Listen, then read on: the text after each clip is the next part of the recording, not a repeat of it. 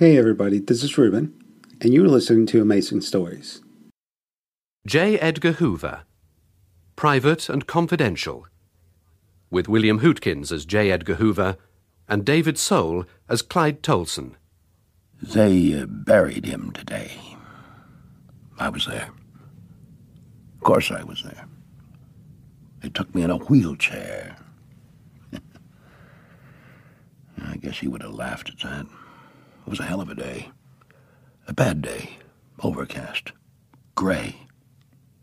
Well, he wouldn't have known. He was inside the casket. We drove through the old neighborhood. Well, it wasn't that way anymore.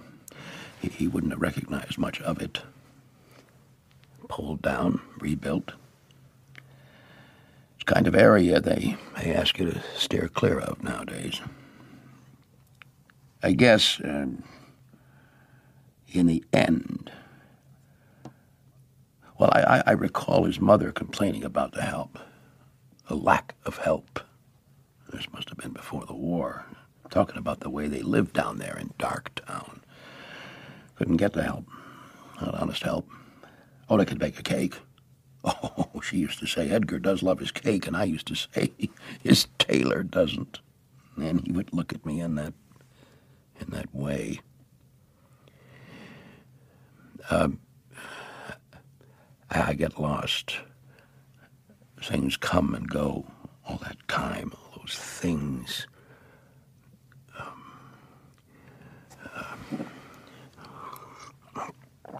uh, she used to complain about the help. That's it. Couldn't hardly get it, couldn't keep it when you did. Well, if she, if she was around now, she'd see the help has moved right in.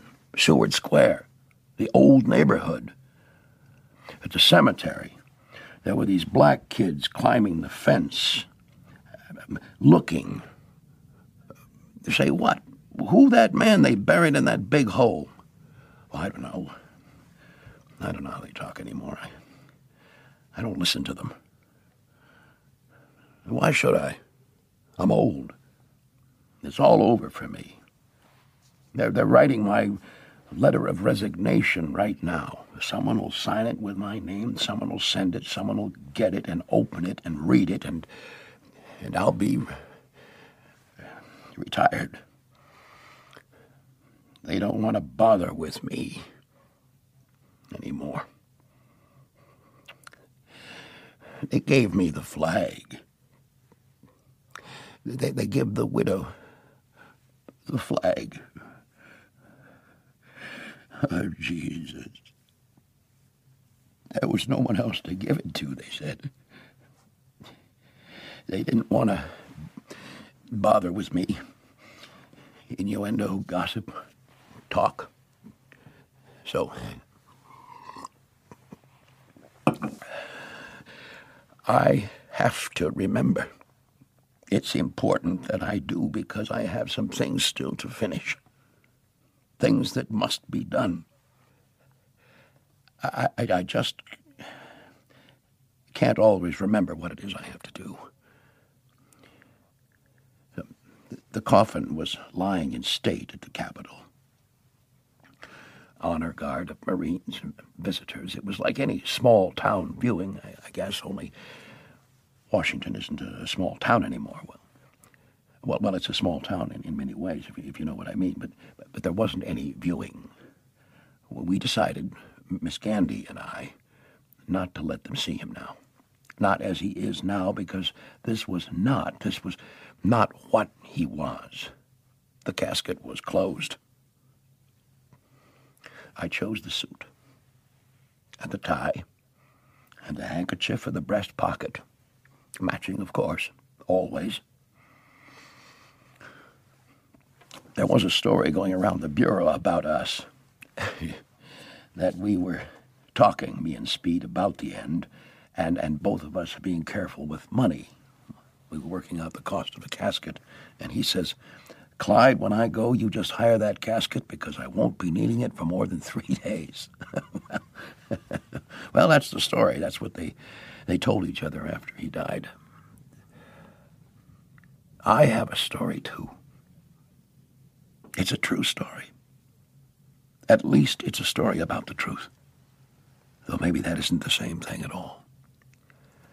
Some things I I have to remember.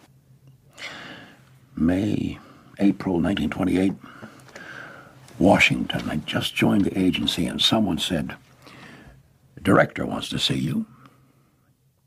Come in.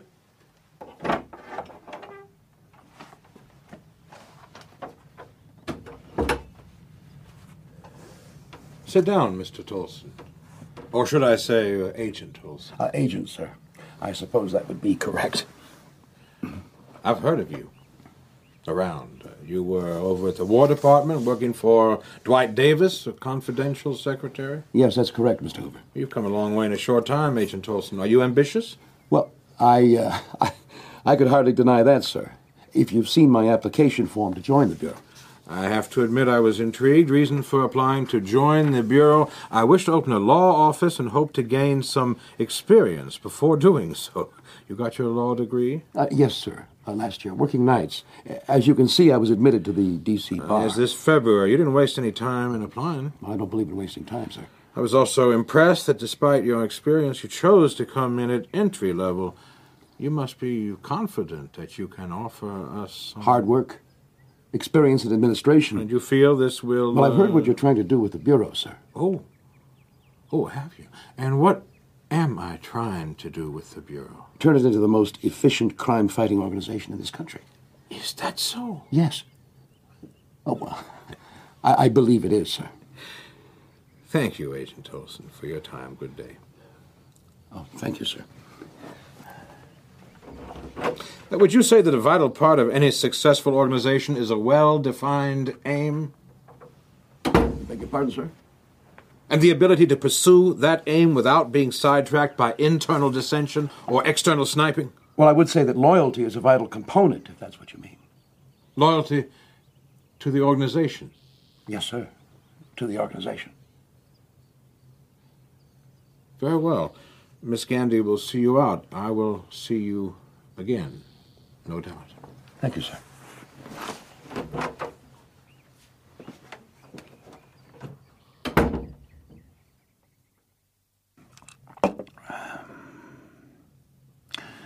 How did he look then? Well, pretty much the same as he looked most of his life.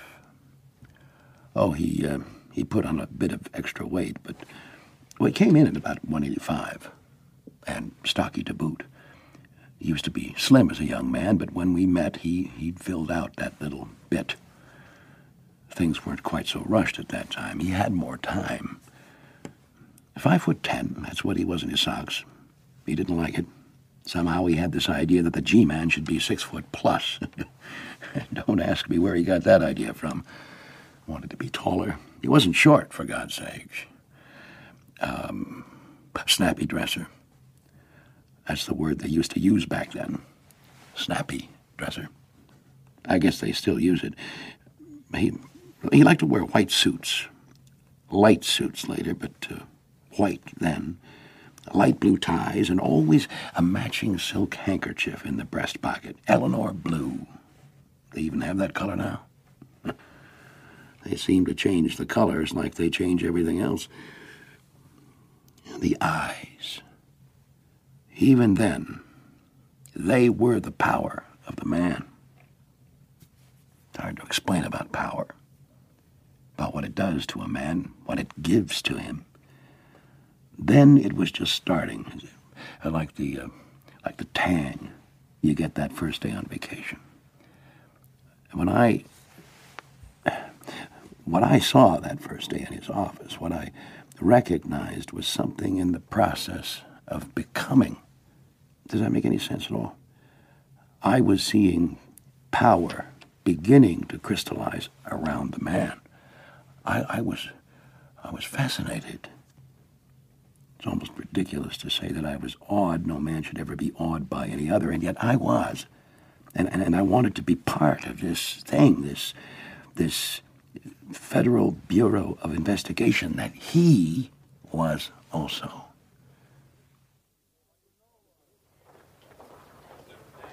Oh, you know, uh, Agent Tolson, Oh, Mr. Hoover, sir. when I was a boy, I used to be almost as fast as you are. My friends started to call me Speed. My friends still do. And what do they call you, Agent Tolson? Well, most times Clyde. so that was Boston. I learned a lot, that's for sure. Shall we walk? It's a fine day, and I know an ice cream parlor I used to take my niece to. That's uh, if you like ice cream. Oh, yes, I do. Very much. Well. Well, it's just sort of strange thinking that, uh, well, I'm thinking of eating ice cream with the director of the Federal Bureau of Investigation. I like ice cream. You like ice cream.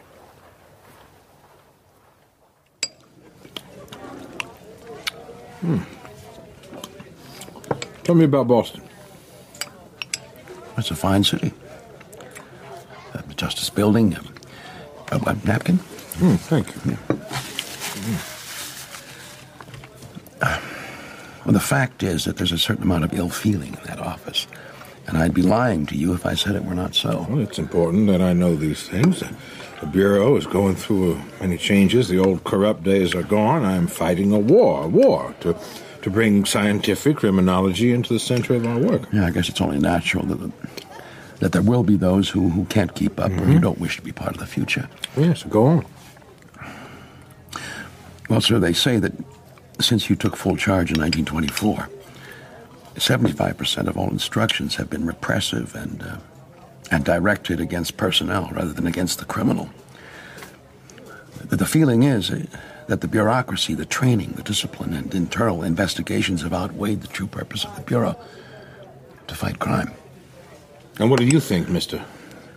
I, I think. Uh, I, I think this black cherry ice cream is is very good.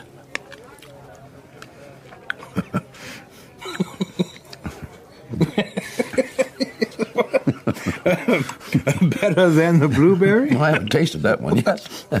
Since we both work for the foremost investigative agency in the nation, we had better find out. Here, try a spoon of this. Mmm, That's good. Yeah. Now it's your turn. Oh, thank you. Oh, mm. oh, it's pretty sharp. But then I guess that figures. What would you say about the blueberry? I'd say it's pretty good. What would you say about internal discipline? I would say that only when the motor's running perfectly do you set out on your journey. And how is our motor running? It's ready to go, sir. Clyde, I need someone. I need someone I can trust absolutely to help keep that motor in good shape. I think you have the skills and the ability to do that job. Are you asking me to forget about my law practice? Yes, I guess I am. Oh, I always thought that if I opened my own office, I wouldn't need to start by being the junior partner. Clyde, everybody is a junior to somebody. Not you, sir. You answer to nobody. I answer to the Attorney General, to the President. Yes. Yes, I would very much like to work with you. Speed. Thank you. Junior. More ice cream?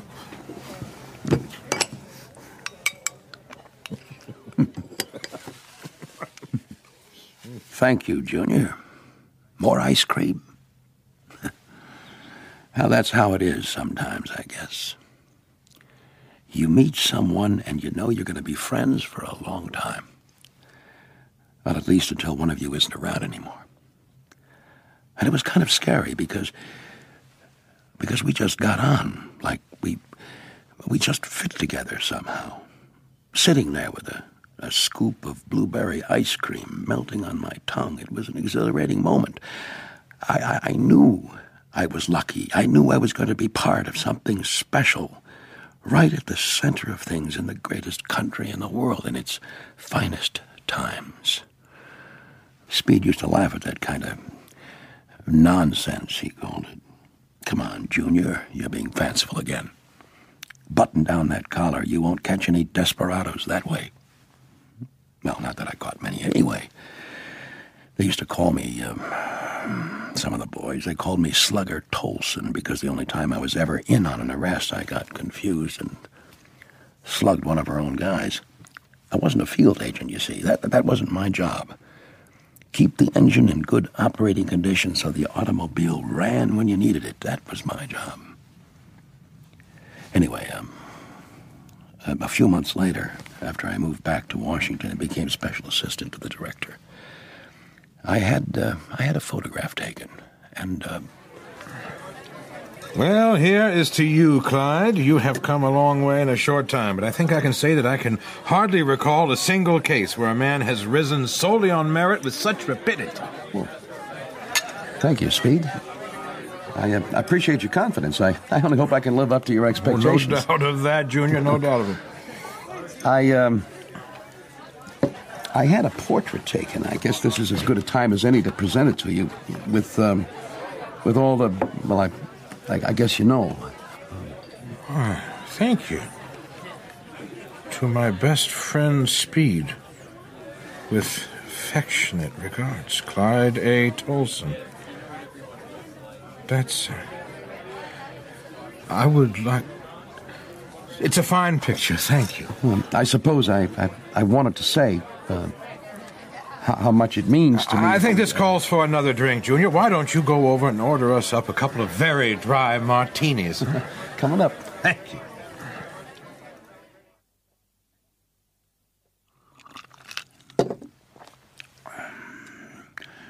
They want the files, the personal and confidential files. Nixon's men. They figure there must be so much dirt in there that using them could keep him in office till the next century.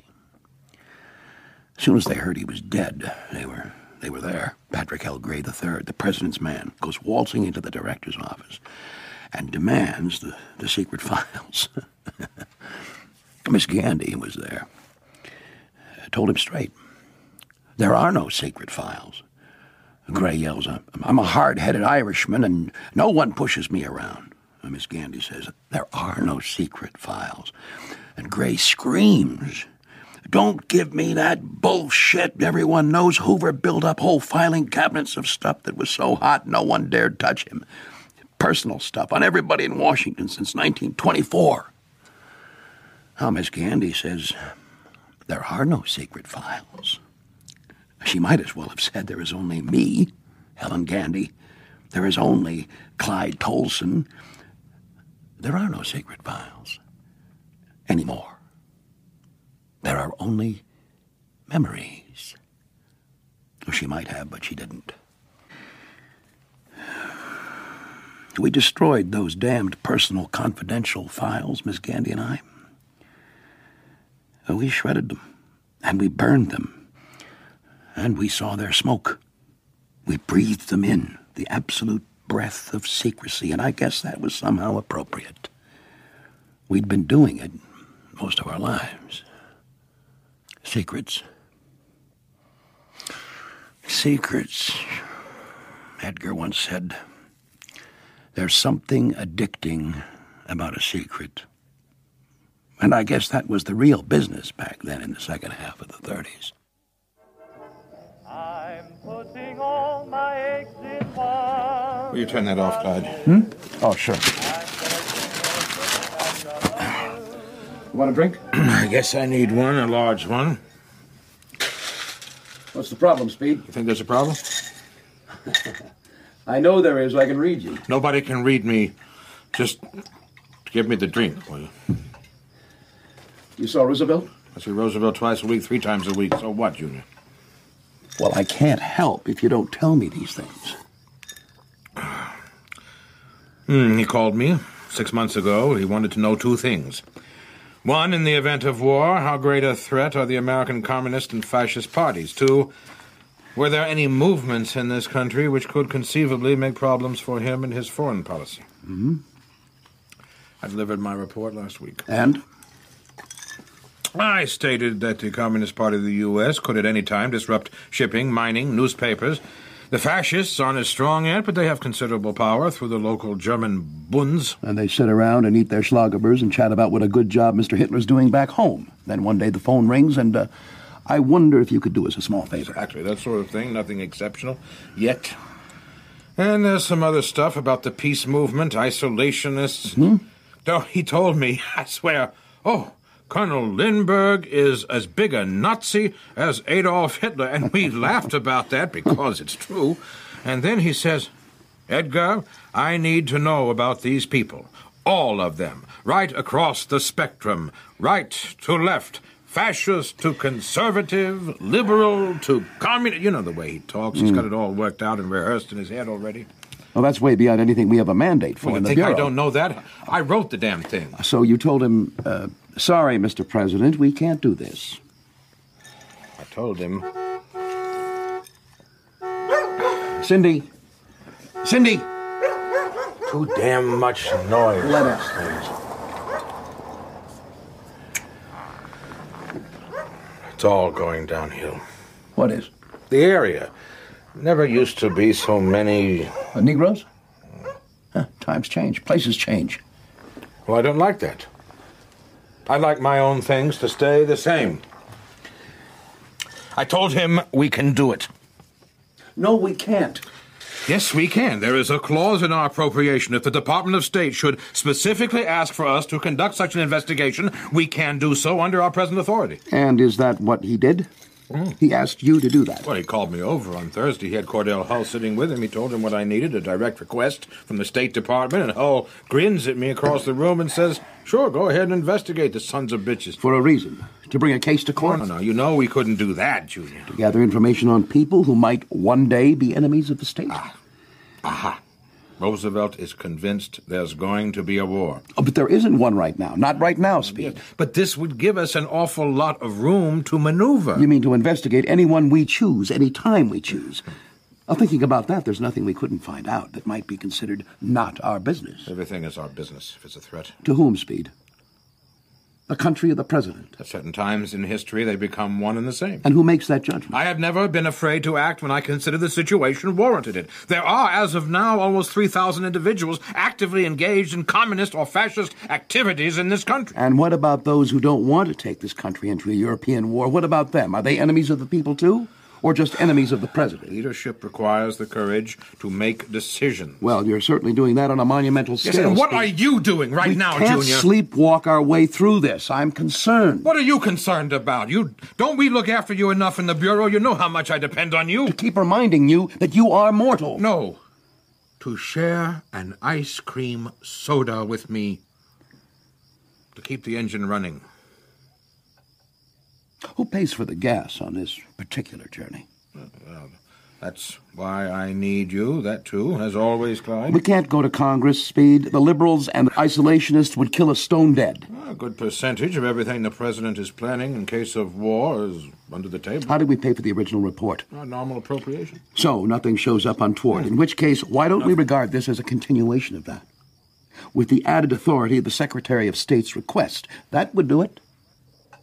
Unless and until. Until? Well, Until what? someone finds out and asks you to, to, to see your authority for spying on anyone the president considers a threat. Yes, yes. That particular buck stops right about here at the level of my throat, and I don't like the feeling, not one little bit. Then why are we doing it? Because it would give the Bureau the tools it needs to do its job in the years ahead. And if the people find out, The people will find out. It's only a question of when and what has happened in the meantime. What this would give us is autonomy.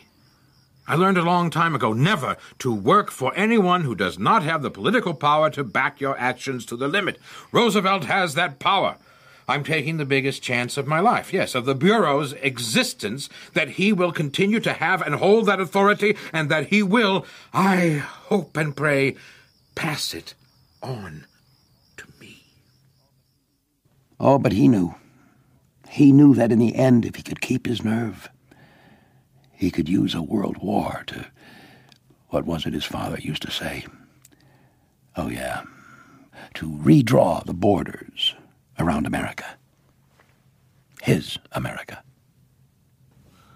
Mm-hmm.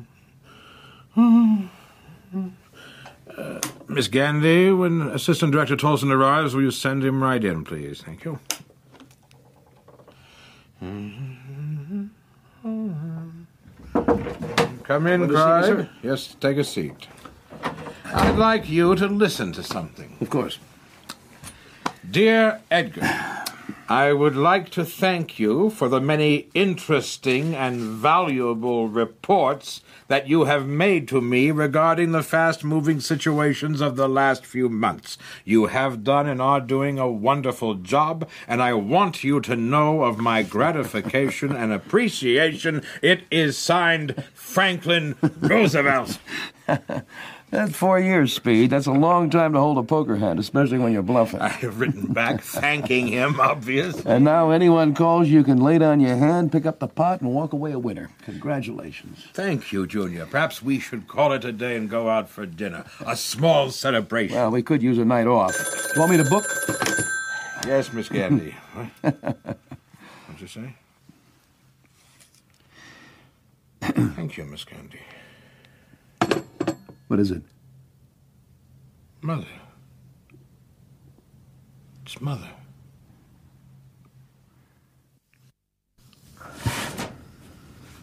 She always used to keep the blinds pulled. She knew I didn't like it. It was a fine funeral, Speed. Didn't like to let the sun in. Fade the furniture, she said.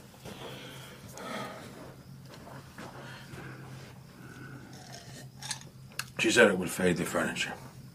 I told her, Mother, we can buy more. But she. She was careful. You see, Junior, she, she had to be after my father was, was ill. He, he was ill, you know. Yes, I know. Another drink? Hmm. She never quite liked me drinking, but she never said so.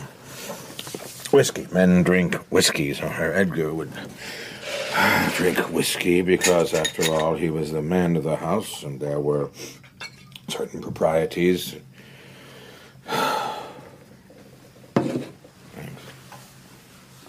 It's not easy without a father in the family. It was quite late, wasn't it?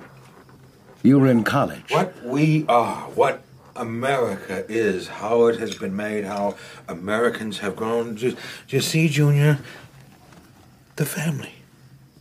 The family, the school, the church. But the family first. That's where it all starts. Well, give me another way. You sure, Speed? It's, it's been a long day. It, it, it's been a long day. I'm okay. The child is formed in the home. And if there is no proper authority, yes, there, there must be affection, but authority also, because we are.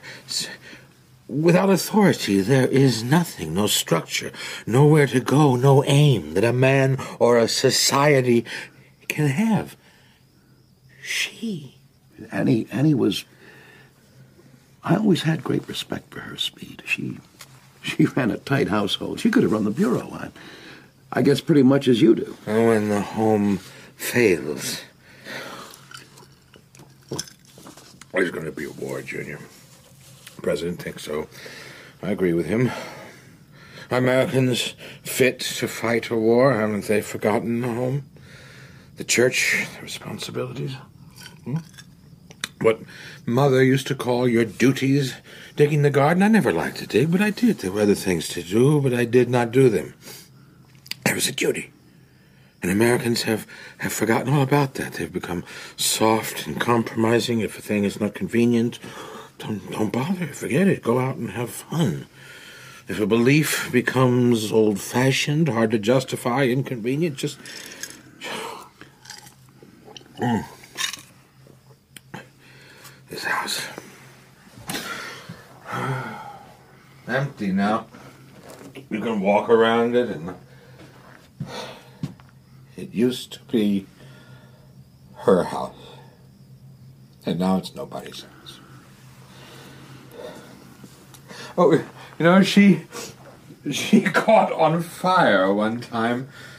She caught on fire in the kitchen. Who, Annie? Yeah, I wrote about it in uh, the Weekly Review. Editor and proprietor J.E. Hoover. Another, you, I, I recorded Everything that went on, it was just a little two-sheeter, but it had everything in it. The, the rules of the Good Health Club, yes. Eat slowly. Don't eat adulterated food. Don't eat too much. Don't eat between meals. Clean your teeth. I thought I'd forgotten it. Forgotten it. You still follow it. Inconsolable sadness. That's what the doctor wrote on his. De- what the hell do you think that meant, Junior? Melancholia? Depression? It's possible that your father Only had... the strong shall thrive, surely the weak shall perish, and only the fit survive. Well, these things are often a disease, Disease? Speed. It's it's no more a man's fault than if he catches a cold or or breaks a leg. Not our fault. And yet, we can still die of disease. oh. It's getting dark out there. You want me to turn the light on? No, no, no, no. There's nothing to see anymore. Will you move now? I yeah. No reason to stay here. She's gone. She used to uh, cook my breakfast toast, coffee, two soft boiled eggs. Dogs ate them most times. But every morning, it, it, it was the cons- it was consistency. You see, they, they, they don't understand, any of them, what I feel about communism. There is no God under communism, and with no God, there is no authority in the house. Every great disaster of the last 50 years, every small crime has happened. Why? Because men and women will not follow lawful authority. We need God's leadership as we need the leadership of the president, of the teacher, the priest, parent, father. And don't you see, each of us has a sacred responsibility not to betray that trust. That's why it is so important. What is? What we have won from the president. The chance to seek out the moral weakness of those who would exercise leadership, because where the roots are rotten, the tree and the fruit of the tree will be rotten also. Pull the blinds down, Junior. It'll be awful dark in here, Speed, if I do. It'll be light enough. Without light, no, without law, there will be moral degeneracy. Each will be able to do whatever he wants, and there will be no decency. And without decency, moral decency, there will be crime. Because as animals must breathe, then man must sin. Give me another. Oh, Speed, I think we should. Uh... Look, the finest thing a father can do is teach his son, rear him, be a companion, a friend. And I have no son. And I have no father. And now I have no mother. You have a friend. Sometime after that night, I got my annual service report from him. At the conclusion, it said Words are mere man given symbols for thoughts and feelings, and they are grossly insufficient to express the thoughts in my mind and the feelings in my heart that I have for you. No one knows better than I the invaluable assistance you have been to the Bureau and to me personally as its director. You have indeed been a, a true friend as well as a loyal associate. I hope I will always have you beside me. He wrote that to me. But you see, he couldn't say it. He could not look at me and say those words. On the whole, we had a good war. There was the uh, slight embarrassment of uh, Pearl Harbor. Should we have known? Did we know? Uh, things were kind of confusing for all of us at that time. But on the whole, the, the country pulled together, and Speed, he, he just worked and worked and worked. That was his life most of the time. The 50s. Eisenhower. Oh, that was a good time for us. Speed used to say the Eisenhower years were the best and the happiest years we ever had. and he was right. He'd moved to within a block of where I was living. Uh, we rode into work together, we lunched together, ate most evenings at each other's houses, had some good vacations with some good friends. I, I guess the thing about good times is there's nothing to remember. Nothing that upsets the smooth progress of day after day after of, being together, doing the kind of things friends do. Walking the dog. Yeah, yes, it was the years of walking the dog.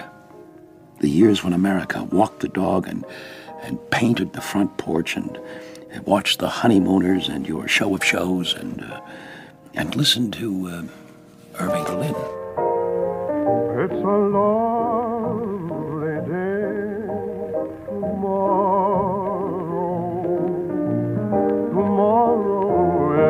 lovely day. Then things changed. Shouldn't have happened the way it did, granted. But Speed was getting older. Hell, we all were. I was out sick a lot, too much, and I wasn't there for him. Eight years from now, America will celebrate its 200th anniversary as a nation. And within the lifetime of most people now living, mankind will celebrate that great new year which comes only once in a thousand years, the beginning of the third millennium. What kind of a nation we will be, what kind of a world we will live in, whether we shape the future in the image of our hopes, is ours is to determine by our actions and our choices. Richard Nixon. They should have been friends. It was a goddamned irony, really, because Nixon, the younger of the two by years, hadn't grown up, and Speed, oh, he could see which way the wind blew. Only he didn't have the strength anymore to stand there in the storm. He doesn't understand, this president. I told him. I told them over at the CIA. The people won't stand for it any longer. What does he want? These radicals, these these students, these these, these protesters, it's everywhere, right here in Washington. Dick Nixon's right about that. The press, all of these people, radicals, these Kent State people, they invited and they got what they deserved. What they got was killed. Four of them. They didn't deserve that. All gone to hell, and there's no, that's what he can't understand. There's nothing he can do about it. He'll bring us out of Vietnam. Uh, if he can stop the leaks, maybe. Now, what does he want from us? He wants the same thing Roosevelt got, that Ike got. He asked me to institute a new domestic intelligence strike against those, those, those, those people. He's putting together a committee. Us, CIA, Naval Intelligence, NSA, Defense Department, you name it. He stood there, Junior. He stood there and he told us what a lot of clowns we were because we didn't give him enough good, hard intelligence on the whole anti war movement out there. Well, it seems to me the whole damn country wants our boys out of that place. Well done, Junior. You finally made it. Where? Way back to where we started. May 1928? Huh? Huh, where we started. Me and thee. No, no, me and the Bureau. That's what I learned in those first years. In the end, whatever you do, if you do it with or for others, it will become public. So if you have to work with them, be sure that you have the loyalty of your judges. And who judges the FBI? The people. Do, Junior. Whether they are healthy or sick, they alone judge, and what Nixon cannot understand is that they will no, longer accept the kind of domestic intelligence gathering that went on under Eisenhower or, or Kennedy or even under LBJ. Times change. God knows I don't like it. I don't understand these times. But they are the ones we have to live in, and I will not sacrifice the FBI to Nixon's blindness. No, they're not going to let you walk away. He's the president. You're his man. That's what they want the most. For me to walk away. I'm 77 years old. Should have retired 12 years ago. They want me out, and they want to come in here and open these files. Personal and confidential. That's what they want. All the secrets. They want to own them. And when they know the meaning of the secrets. I'd been off sick. I couldn't follow a lot of what happened after that. He managed to defuse the committee, but they uh, they kept coming after him, and I I guess the last straw they they they wanted the FBI labs to lie about some memo, some dirty little money-making plot they were all involved with over there in the uh, Oval Office. Just do this one for us, my friend Edgar. I was at home. It was late. I, I guess after midnight sometime. I couldn't sleep. I don't much anymore. He called. Junior, Yes. Yes, I'm here, Speed. What is it? the president just called me. He told me, he told me I should go. He fired you? No, he said it was time. An honorable retirement. Well, they've said these things before, Speed. Bobby Kennedy That said. That was then. This is now. What are you going to do? I'm tired, Junior. I'm tired, but I can't let go. Why not? Uh, walk away. What does it matter? We can, we can. Damn it, Speed, we can be together. Junior. We'll talk in the morning. I'm. I'm tired. Speed, In the morning. Speed.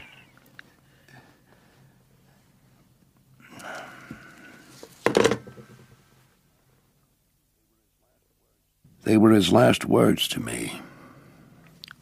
To anyone. The files. You know about the files. And J. Edgar Hoover, the nation's number one G Man. Well, I guess you know about him now as much as anybody ever did, which, to tell the truth, wasn't one hell of a lot. We were together just about every day for damn near 50 years, he and I. And if I loved him, and uh, I'm, I'm not ashamed to say I did, then I still don't know what he truly felt about me. I guess there are some things a man like Speed just didn't care to discuss. Stuff to clear up. Nixon and his men, his plumbers, sitting there in the White House surrounded by a nation they despise and, and to whom they owe no loyalty. Sending an errand boy across to run to, to betray the FBI. Okay. Listen. In J. Edgar Hoover, Private and Confidential by Mike Walker, J. Edgar Hoover was played by William Hootkins, and Clyde Tolson by David Soul. The director was Ned Chaillet. Thank you for listening, and don't forget to join us tomorrow for yet another amazing story.